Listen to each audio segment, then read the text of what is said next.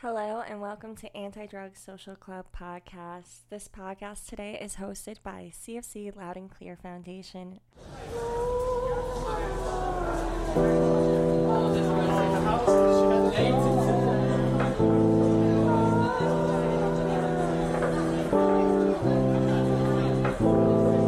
I am your host, Kim Ciccone. Every other week on Mondays, we will be releasing a new episode.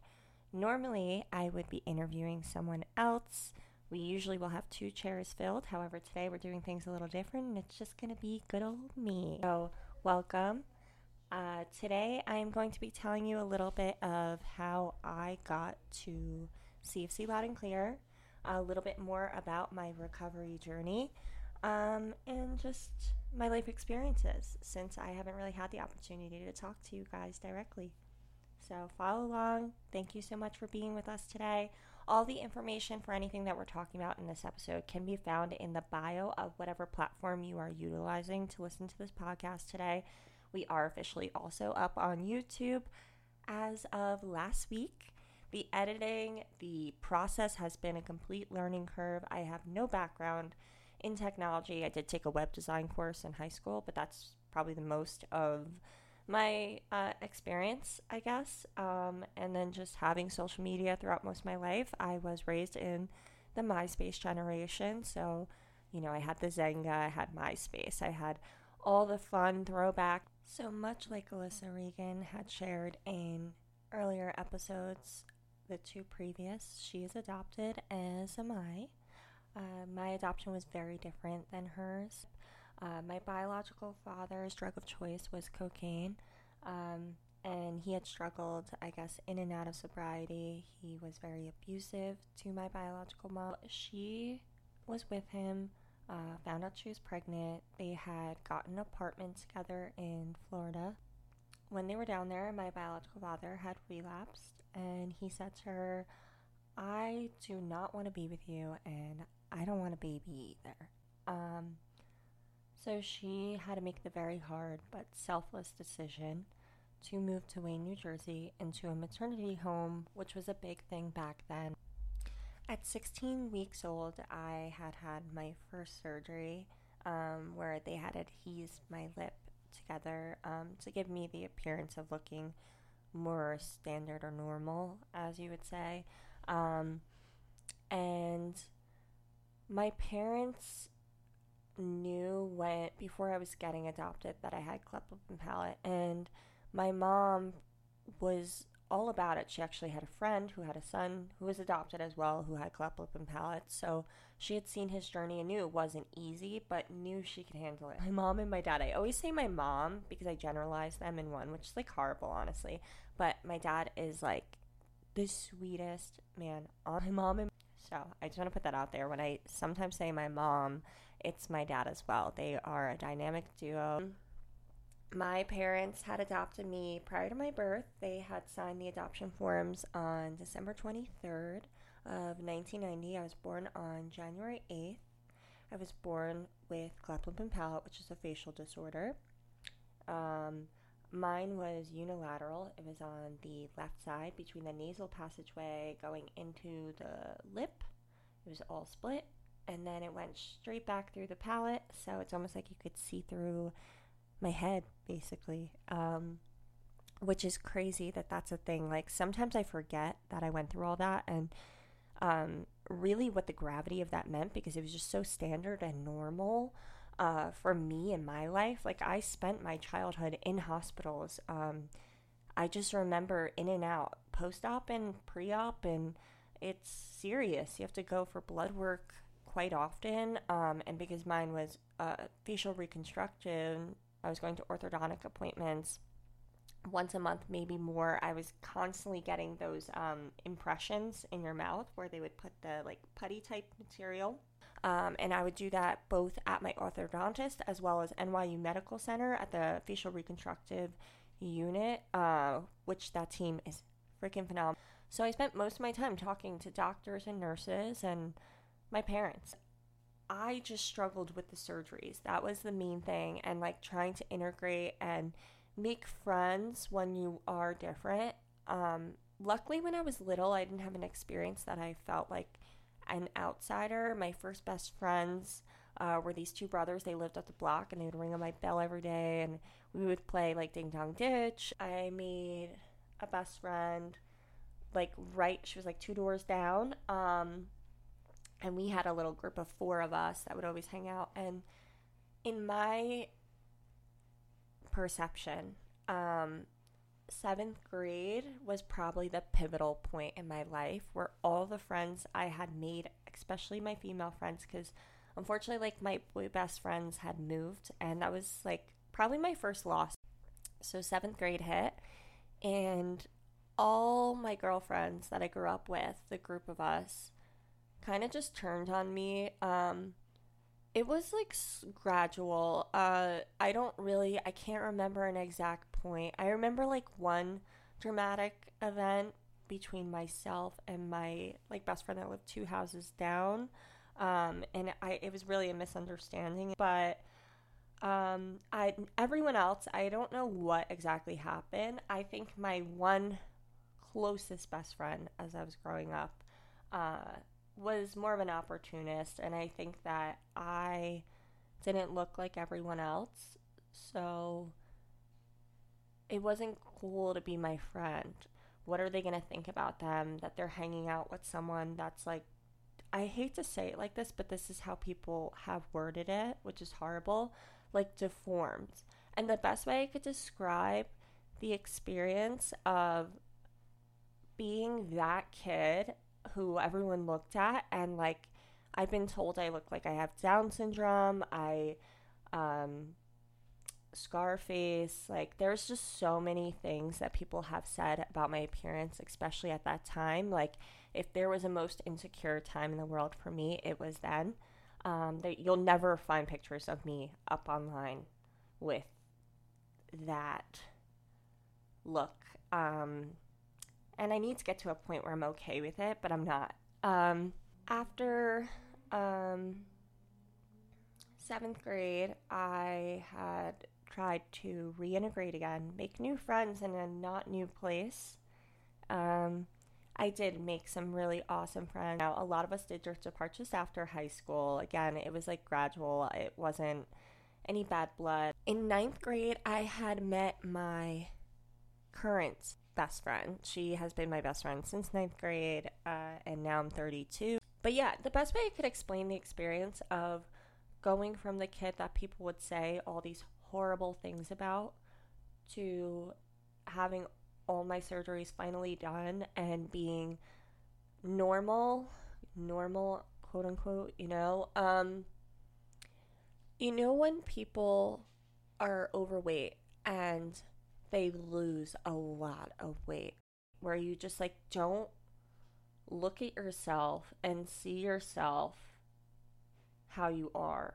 Um, that's how it felt. It was like all of a sudden I'm getting all this like really different attention after the surgeries were done.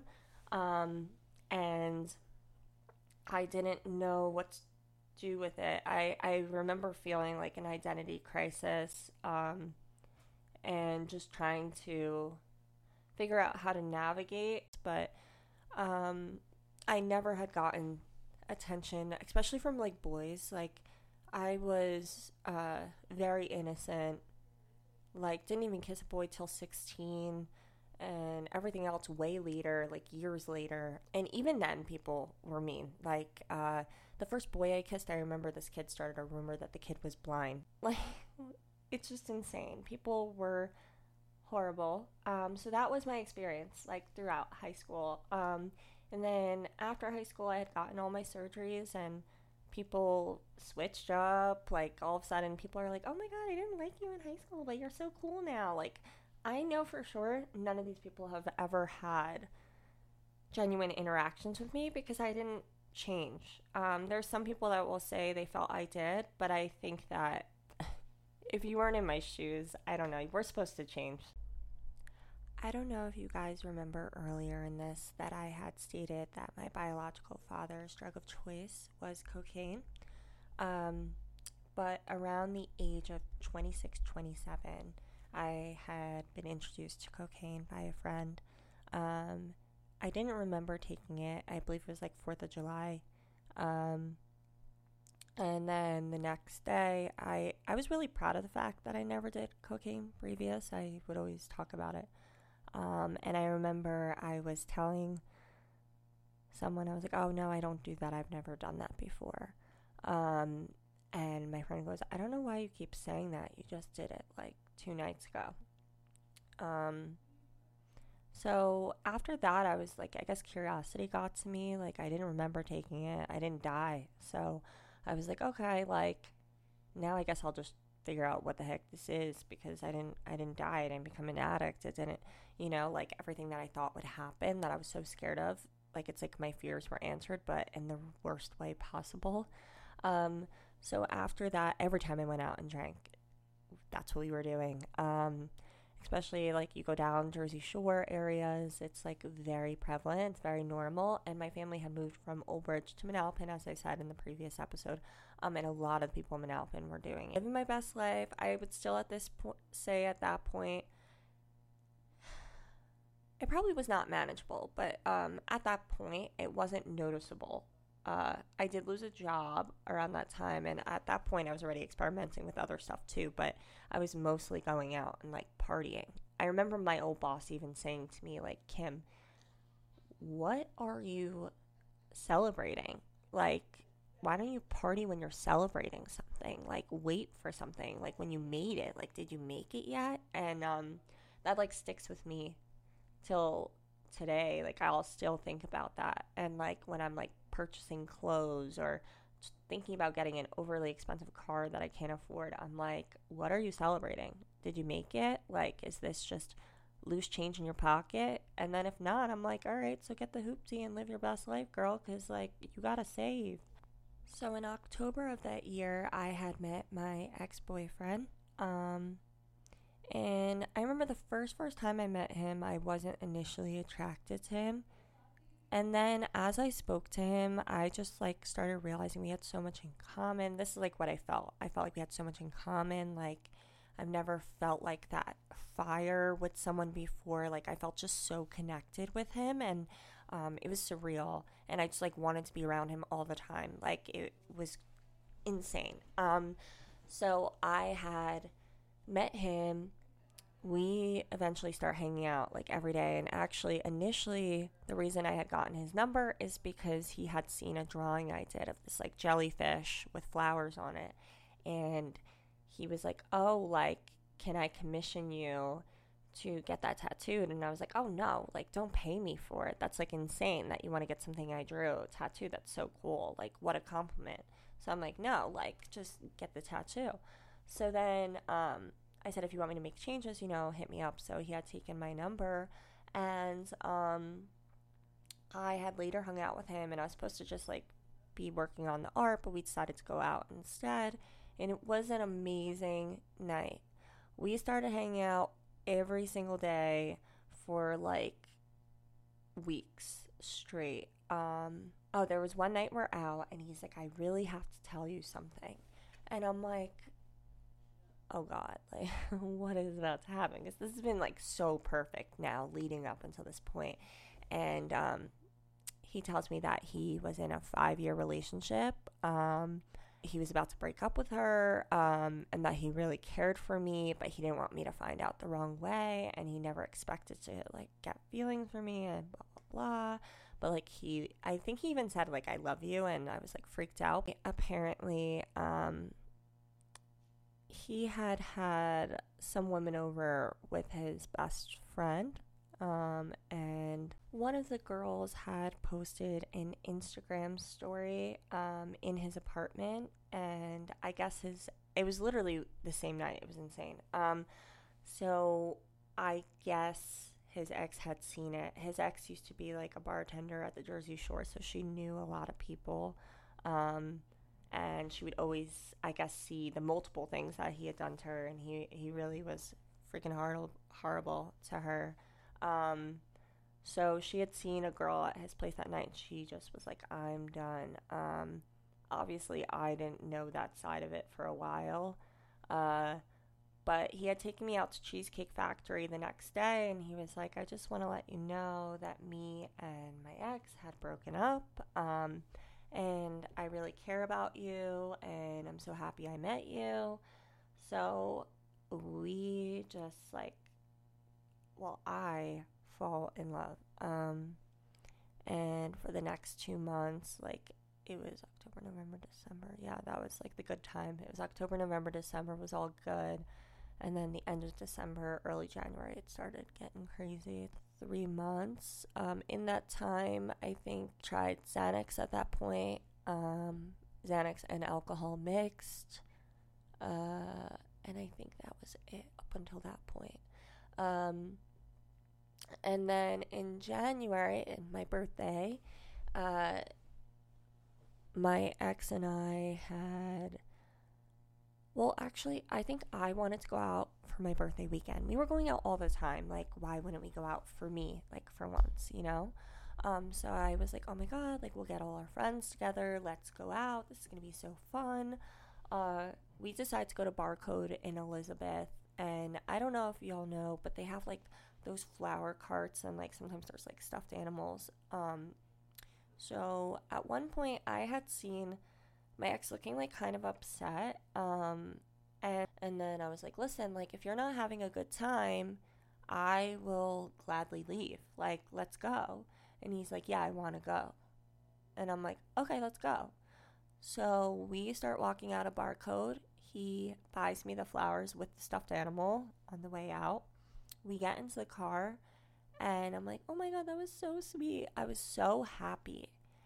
And I remember driving and he was really quiet and I could like feel the space was like hot like it just didn't feel right. And I said to him like is something wrong? Like I don't even know if I said like is something wrong? or like why do you have an attitude? But it was like along those lines. It wasn't super abrasive. And I'm driving like this and um all of a sudden the back of my head was smacked and my face had hit the steering um, wheel. And I was on the Garden State Parkway at this time. And my initial reaction was just like rage. Like, I have never been assaulted like that in my life while I'm driving and like driving to like even get you home safe. You would put your hands on me in this space. Um, or in general, like it was just so groundbreaking. And, um, I I remember going nuts, like just feeling rage. Um, and I start driving crazy to like scare him. Like I wanted him to be scared. Like, and I remember saying, "You don't give an f about mine, f about yours either." And I'm driving and swerving, and like, and then finally he's like screaming, "Please slow down, please." So I do, and I return to normal. And I don't know why I walked into his apartment after that. Like, I guess I thought things settled, or maybe he realized. Um, and I get in there, and it was a brawl. Honestly, it's the best way to describe it. And I have never fought a man before, but I tried. Um, and I had no visible markings on my physical face but in my head, I had golf balls everywhere the next day, and my arms had full handprints on them, um, and I was sore. Um, I had a headache. Uh, yeah. So I remember the next morning, actually, that night after that all, luckily his front door was broken, so his friends would just like kind of break in all the time. So his group of friends walk in to continue partying. And uh, I locked myself in the bathroom and just cried. Um, I remember bringing it to people's attention. Um, and I don't know why. I just feel like no one really cared or they thought I was stupid for being with him. So, you know, I guess like what can you do if I didn't plan on leaving him? But that was like kind of the response. I got. Like, I never felt like anyone in that group thought it was wrong. Um, so after that, the next morning, um, I wake up super early and I don't remember what the heck was going on, but we had some type of family event. Um, so I wake up super early and I disappeared to the family event and I didn't text him. And I remember it was like almost three o'clock in the afternoon and I'm like, wow, what a jerk. Like he literally assaulted me last night. I know he was drunk, so I'm waiting for the like, I was so drunk I don't remember what happened or something. So around three o'clock, I get a phone call and um, he was like, hey. I'm like, hi. and he's like, what the hell happened last night? Did we like argue, like argue? And I'm like, argue? Like you hit me. And um, I explained everything to him, and he was like, "Oh my god, I'm so sorry.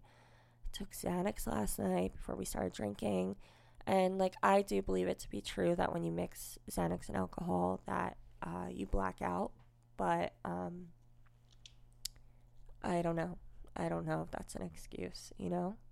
Um, so then things had gotten worse. I think there were like spaces of time between where things would seem perfect because he would like love bomb me again.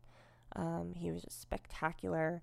And then I found out that I was pregnant. Um, I think it was actually on my birthday. I found out I was pregnant because it was a week after we had went out for my birthday, and um,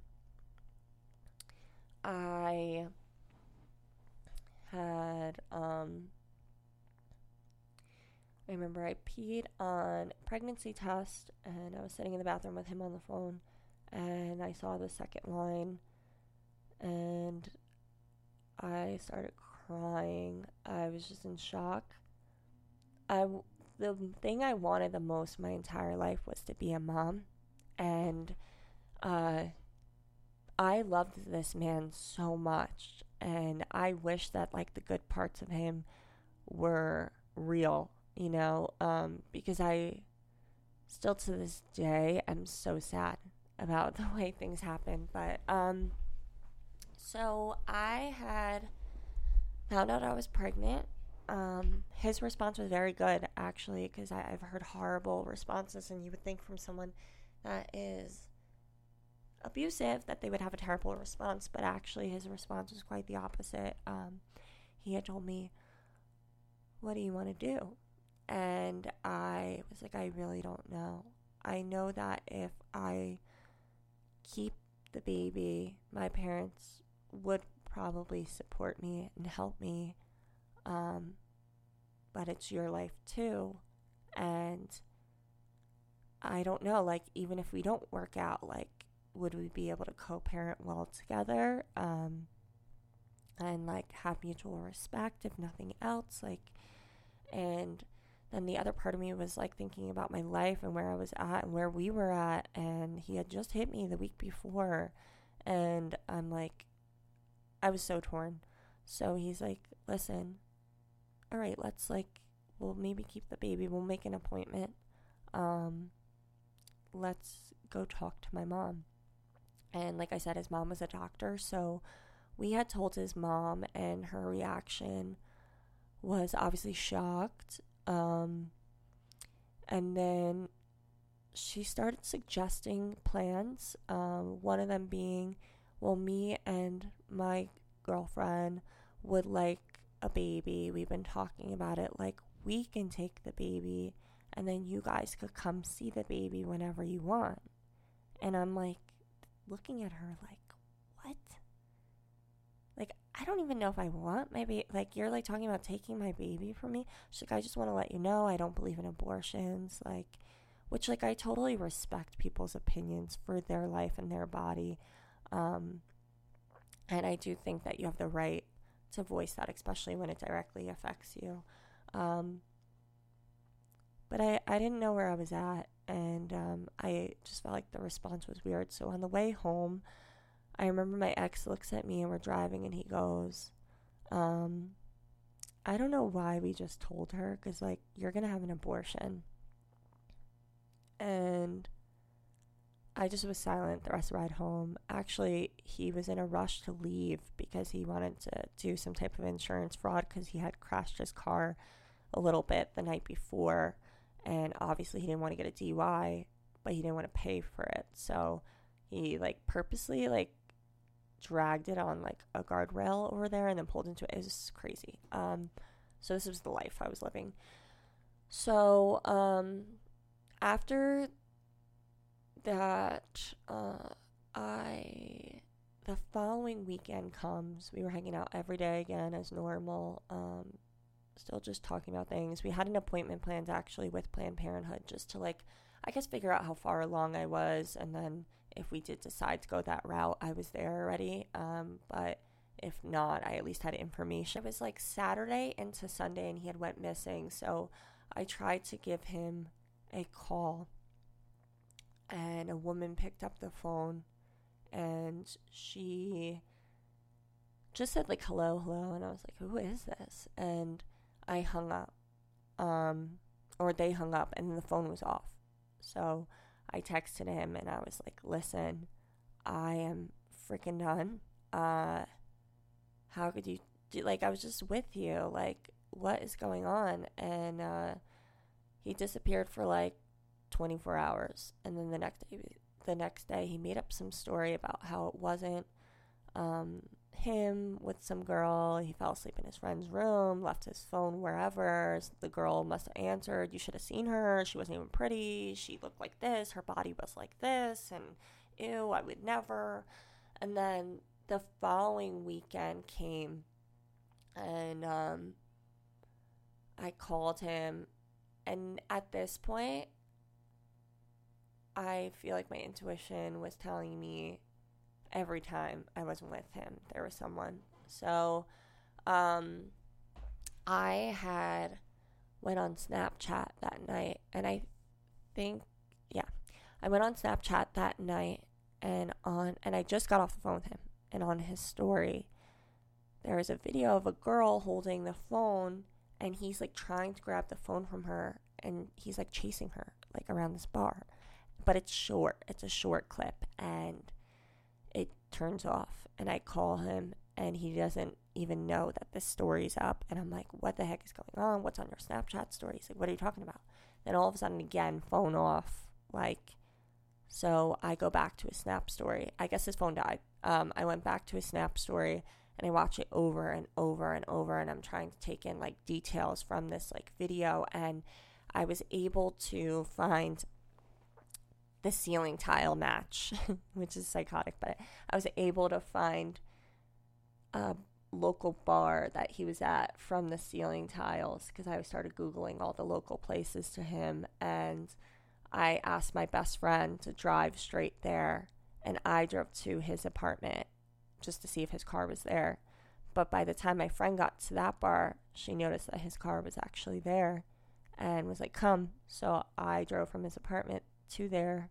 I parked two cars up from his car and then I hopped in my friend's car right across the way and we waited. And I remember telling her, like, if he walks out right now by himself, I'll pretend I was never here. But if he walks out with a woman, I am freaking done. And you have to remember, I'm pregnant. I'm shocked, um, confused, abused, like everything. So we're sitting there for a little bit, and all of a sudden I hear the door opening, and I see a shadow of two guys. So I'm like, oh, okay, good. Like, there's no girl. My friend goes, no, there's a girl. And I look, and he's walking out with this girl, and they start passing my car, and I don't know why I was so enraged. I clicked the uh, the panic button on the car. And I remember it looked like he saw a ghost, and then he had walked past my car because I wasn't there. And he walked up to his car. And there was actually a truck that pulled up right at that time, of course. So I had to walk around this truck. And they're about to kiss before he's going to get into the driver's seat. And I guess she's going to walk around the car. And I just was like, You got room for three?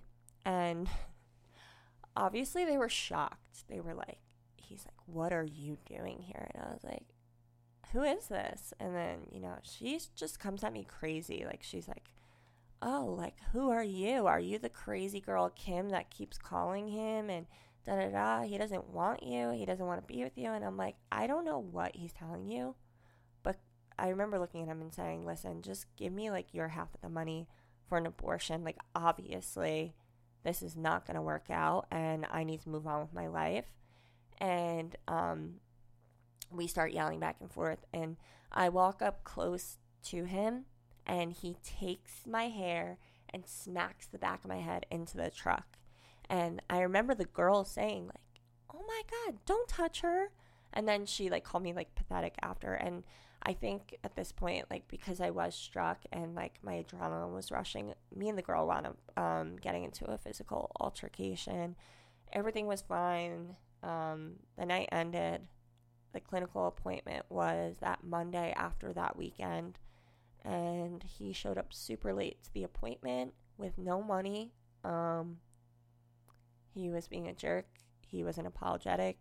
He actually call me the B word in front of the receptionist, or I don't know if they would be called a receptionist, but at Planned Parenthood. Um, and I started crying, and he walked out, and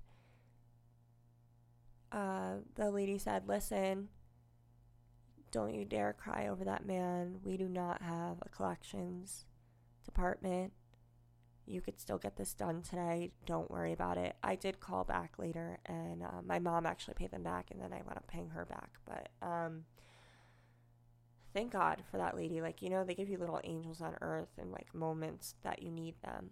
Um, and I guess he had decided to come back into the appointment. But before he did that, I, I had shot his mom a text and just explained, like, I decided to go through with this. Um, your son has um, been cheating on me on top of like really bad behavior. I don't think I even told her that he was like physically assaulting me. I think I may have wrote it. And um, she wrote back to me something like, I hope in the future you learn to respect your body. Um, and that, that burned, like, honestly, that like really freaking burned. Um, so I went into the appointment and my thank God my best friend was there and I guess he had came in and told her that he wanted to actually try to sit in the room with me. So she let him and um, we were sitting there and uh, he was acting normal and he's like, listen, if you want to do this at my house, because I had taken the oral uh, version, he's like, if you want to do this at my house, um, you can do it there. I'll support you and I think I just didn't want to be alone, so I went. I guess at this point, this is when he first tra- started doing Percocets, and I wasn't aware because I, I wouldn't have thought it was like okay at that time. I mean, honestly, who knows anymore? But um, I wasn't down for that. I knew a lot of friends that like were ruining their lives because of Percocets. So, um, I he started doing them, and after that whole process of the abortion, um, I felt the lowest depth of depression and like less than human feeling. I can't even explain in words. Um, I was like on the verge of a mental breakdown, and my ex had offered. He basically told me he wanted to be with that other girl that he was cheating on me with, um, and he didn't want me to mess things up between them. So I bowed out gracefully, honestly. I was just like, you know what, that's fine. Like, I'm just going to stay here through this process and then I'm done. Um, I don't know why I thought I could be like friends with him or something, but so when I was there, he had given me a Percocet, like during that. And on top of it, Planned Parenthood had prescribed Percocets. So I was already like on Percocets. So I was like, whatever. So I took an extra one after I ran out of my script. They only gave you like two, and I was still in pain. Um, but it was a heavier dose, I guess, because I remember I was really like floating. And then um, I decided after that that I was not interested in being with him. um, and that I wanted to be his friend. But it was like a vengeful thing. I wanted to know that I was better than that girl at any cost. Like it was almost like I guess he like struck my ego so hard that I wanted to prove that I was the one he should choose. And but I was going to do it tactfully. So I befriended him and I would just as a friend ask him details about his life like really like you're just hooking up with her like come on like I know you like there's other girls. And then he would be like yeah like I did this and this with these girls the other night. And and then this happened and this happened. And I started documenting. And then anytime I would sleep there even if me and him did nothing I would like document something. And then um I had respectfully asked him as a friend. I said, if you want to be my friend, please, out of respect for me, if you're not officially dating this girl and you don't really love her, can you please not keep posting her?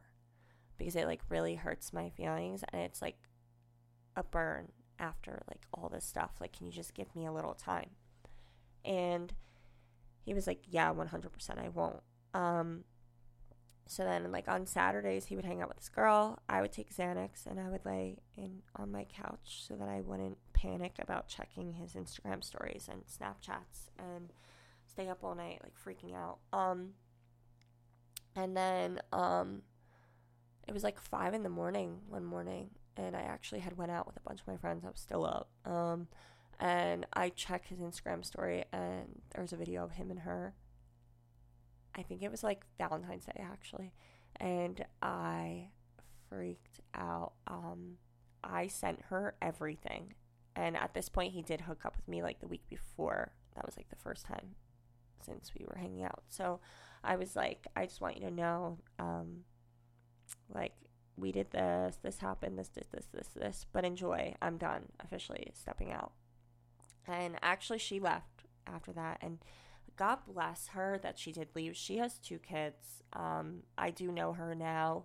Uh, at the time, I hated her. I had a lot of resentments for her, but I was able to repair, um, like heal through it. And I feel like that also gave her an opportunity to be able to heal as well, because even though she wasn't to the same extremes, she did have traumatic experiences with him as well. Um, and we're not necessarily like I wouldn't say friends, but I have a connection with her and I wish well for her on after that. Um, he actually texted me to Shay. Um, he then decided he wanted to get like lunch with me and I did. I don't know why. I did. I think I felt like all of a sudden I was like a jerk for doing that. Um, and like I felt like guilty or something. So I hang out with him for lunch. He officially asked me to be his girlfriend and says that he will not cheat on me and that I'm the first girl he has asked out, and obviously that means something, and blah, blah, blah. And then, so we're dating, and it was perfect, actually. Guys, I promise you, like, the abuse was done, but we started doing all sorts of drugs, and we started learning different ways to do those drugs. And then we were just getting higher and higher every single day. And I was running in and out of Newark constantly for supplies and it was short lived. I would say I lost my job on September 1st, and by December 11th, it was apparent that I was in full blown addiction to my family that had no experience seeing a person in addiction. So, um, we had a fun run. I went to my dad's birthday dinner, and my mom saw me and immediately was just like, no. Um, I was super thin at this point. I had tried to go to detox on my own I reached out to a few people that I knew went through it and asked them like how can I do this at home? Can I taper? Can I like what does this look like? Cuz I started to feel withdrawals. We were running out of money. I was really skinny. Um, and then I had AMA'd from detox with him because he said well, it's the third day, and if we just do a little bit more, it'll get us out of this feeling of detox, and then we'll just not do it tomorrow, and then we just won't be addicted. So I was like, okay. So we left, and a couple days later, I saw my family for my dad's birthday, and they knew and my mom went home and she didn't know who to call. And the only person she could think of that had a family member in addiction was um, one of my kindergarten best friends. Uh, and uh, he had passed away seven years ago.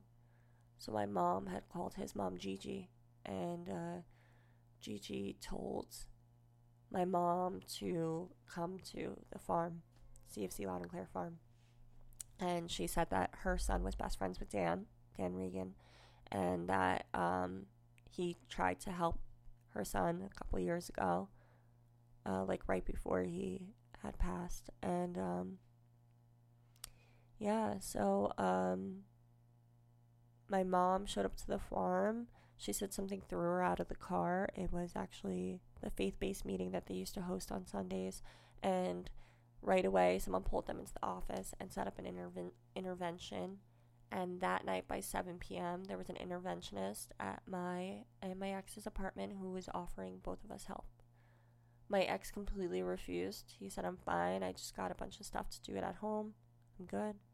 And I was so high because I knew something was up. Um, I was so high, and I was looking at how heartbroken my parents were, and I just agreed. So I went to detox with them that same day. We packed crazy clothes. I looked nuts. Um, I went to Sunrise in Toms River, and then I followed it up with Relevance Behavioral Health in Freehold. Um, treatment was crazy. Okay, I truly believed that it was a situational thing that I was just using um, drugs to get through my life at that time.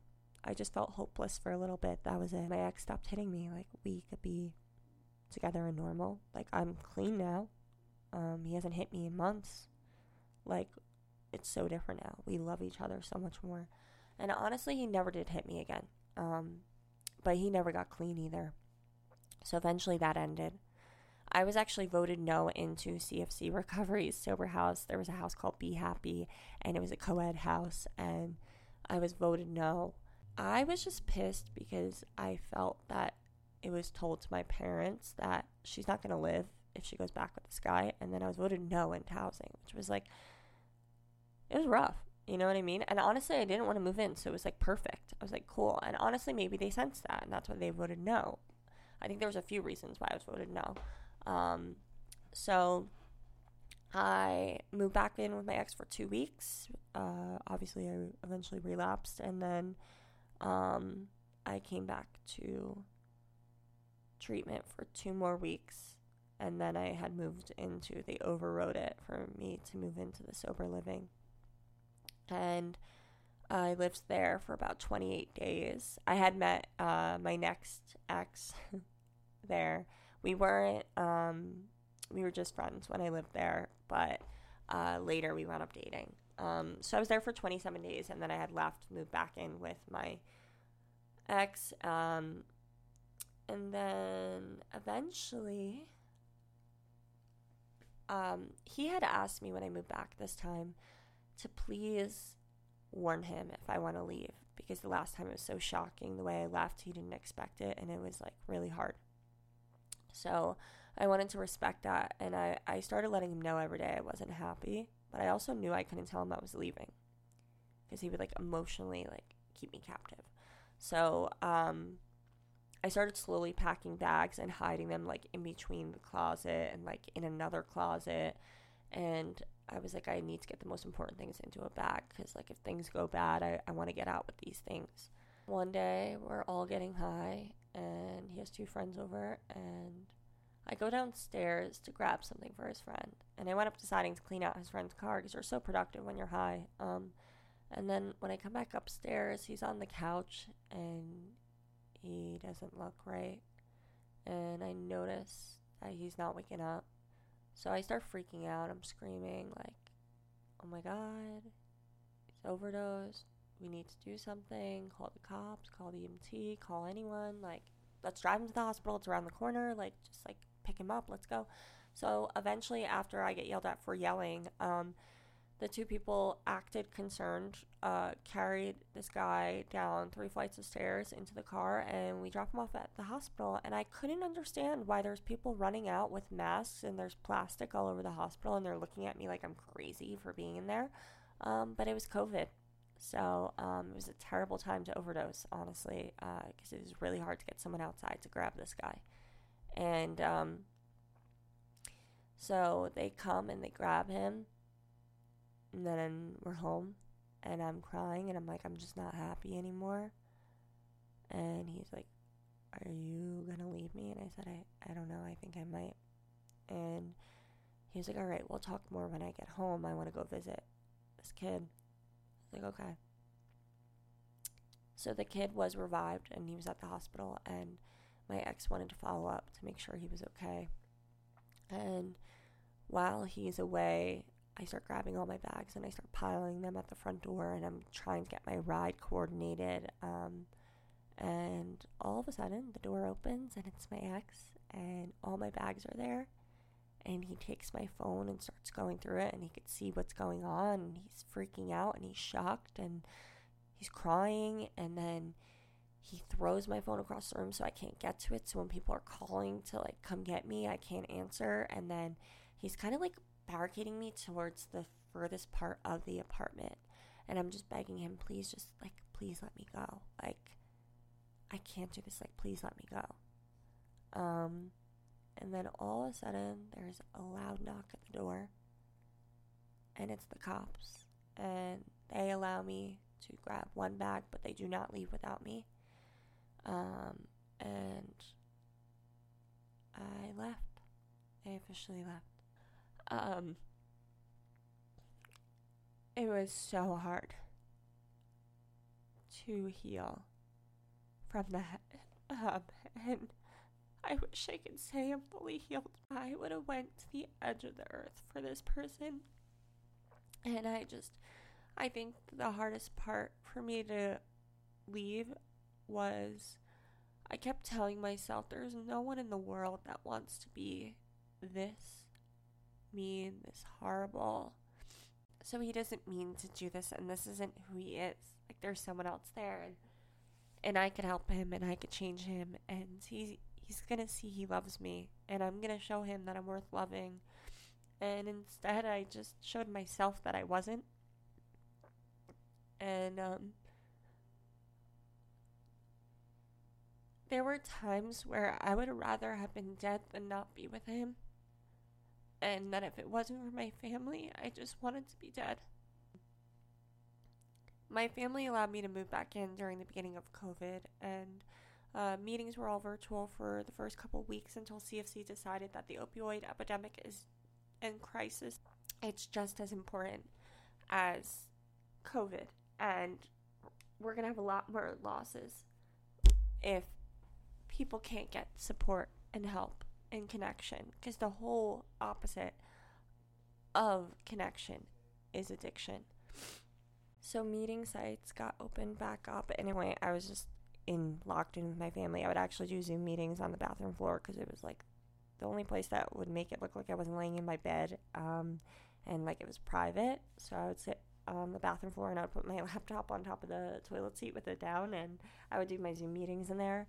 And uh, then we started going to the farm again and it was amazing and I had saw all my friends that I lived with and all the connections that I didn't think were that important and I realized how much I like really loved all of them and they helped me get out of a really dark place and I started really just like I was doing it every day. I was hitting every meeting and then uh my now um uh, the now next guy that I'm seeing. So that year, CFC actually had done the camping trip in West Virginia, and I was not a camper, so I was really nervous. And the ride down, honestly, was like the most fun. We had insane music. It was so good. We're all like laughing at the rest stops. It was just like very funny. Like, it just we were so pumped and then we get on this camping trip and at the bottom of this hill there's like this like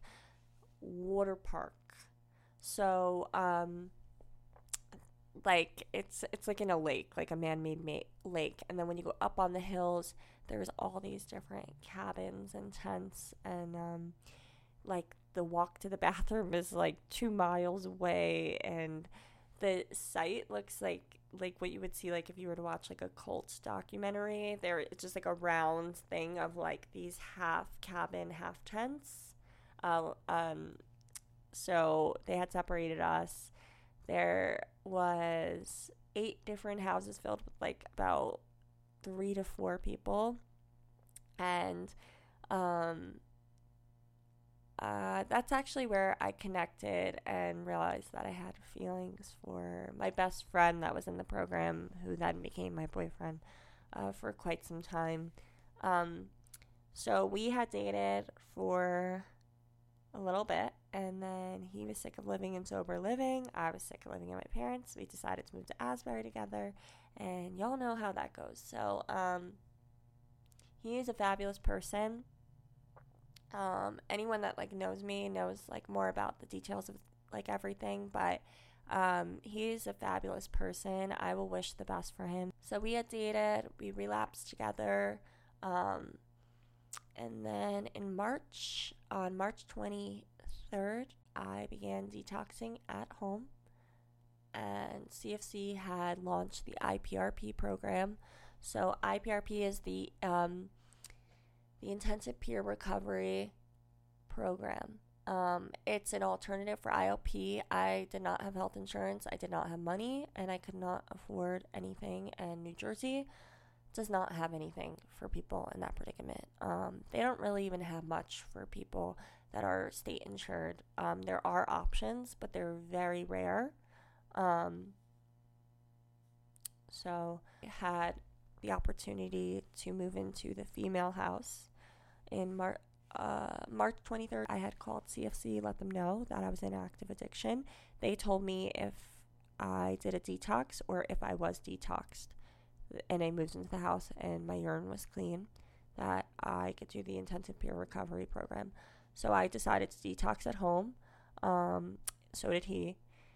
It was rough. Uh, my family actually showed up um, as well. So they spent the time with us just to make sure that we wouldn't do anything. His family lived in Florida, so my family was looking out for both of us. We both moved into separate houses within CFC, and normally, like, we wouldn't do the whole couple thing moving into the program, but we were both previous separate uh, clients. Um, so it was kind of sticky, and I'm so grateful that they offered us both that. Um, and about six months down the line into that, the previous house manager that was house manager for like two years before, and I actually knew her for a long time, she decided that she wanted to move on. Um, she had recommended me for house manager, and I became house manager. And I did that for about 18 months. But in May of that year, um, I had kind of expressed interest in helping in some sort of way with CFC. Um, and I was offered a part time marketing position, which was supposed to be two days a week. I was barbering 50 hours a week. I was working here two days a week. I was still meeting my requirements. And when I went home at night, I was managing a house of up to seven girls. So it was like no sleep for the we- the wicked. I did this for 18 months up until October. In September, or sorry, in October, I had moved in. Me and my ex had broken up. Um, he was in a really bad car accident. Um, that's all I'm gonna say on that. Um, he was in a really bad car accident, and I tried to move to Florida, and I decided to come back home and live with my family, and I just I wasn't happy and I missed everything and I, I missed CFC. So when I came home, I was offered on the ride home uh, full time position with CFC Loud and Clear doing marketing and outreach, and I took it. And I haven't cut hair since. Uh, my 11 year barbering career was done in a good way, in a positive way. I was ready to move on, and I've been marketing since. I've met so many incredible people. Um, I started running this She Goals, the Women's Empowerment Meeting, and that's been like a major um, part and component of my recovery. And there's a few people that come to that meeting that would say the same for them. That's a very safe place for them. And I appreciate every moment I get to spend with people in recovery, just making their day a little better in any form that I can. Um, I love my job here.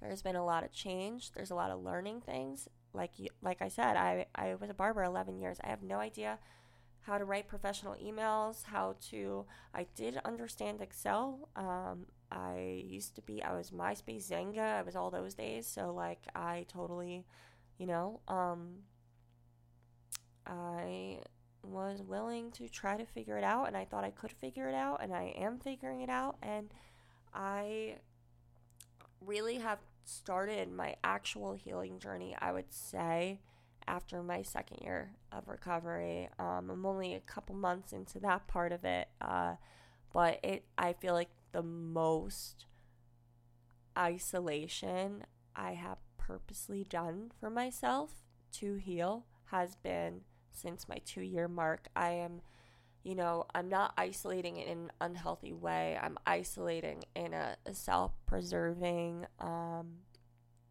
uh, reflection, shadow work, art therapy, uh, gym. Uh, I still reach out to people all throughout that time. Um, I'm isolating in the fact that I'm not, I, I don't have energy to exert beyond my means. Um, and I'm learning set boundaries. And, um, it's been amazing. And, and it's so funny because sometimes i'm writing in my journal at night and i'll write like i'm just so happy. And like i'll feel like this like how i look and i sound right now. I just feel like kind of like and i'm like wait ha- is happy the word for this and it is it is the word for it because like internally i have a harmony with my life that has never existed i love my boss i love my job I love what I do. I'm creative every day of my life. I'm learning new things. They are phenomenal people, and I am so grateful that for all the sacrifice, the dedication, everything they they did to allow me the opportunity to change the trajectory of my life. And I'm just going to close it out with there is the quote, it took so much violence to have this much peace.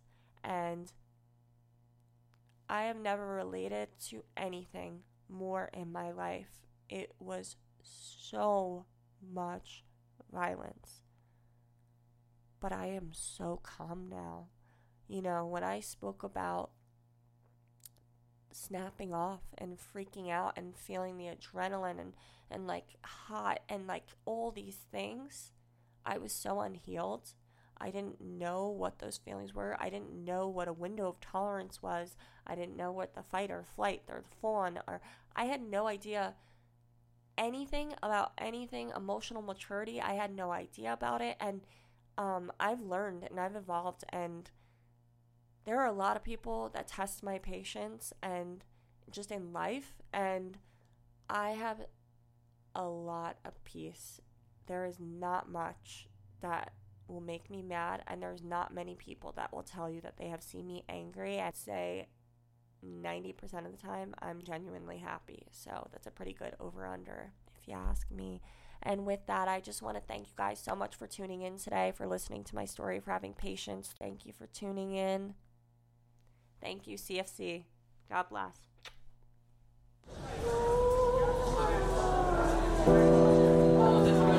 Oh,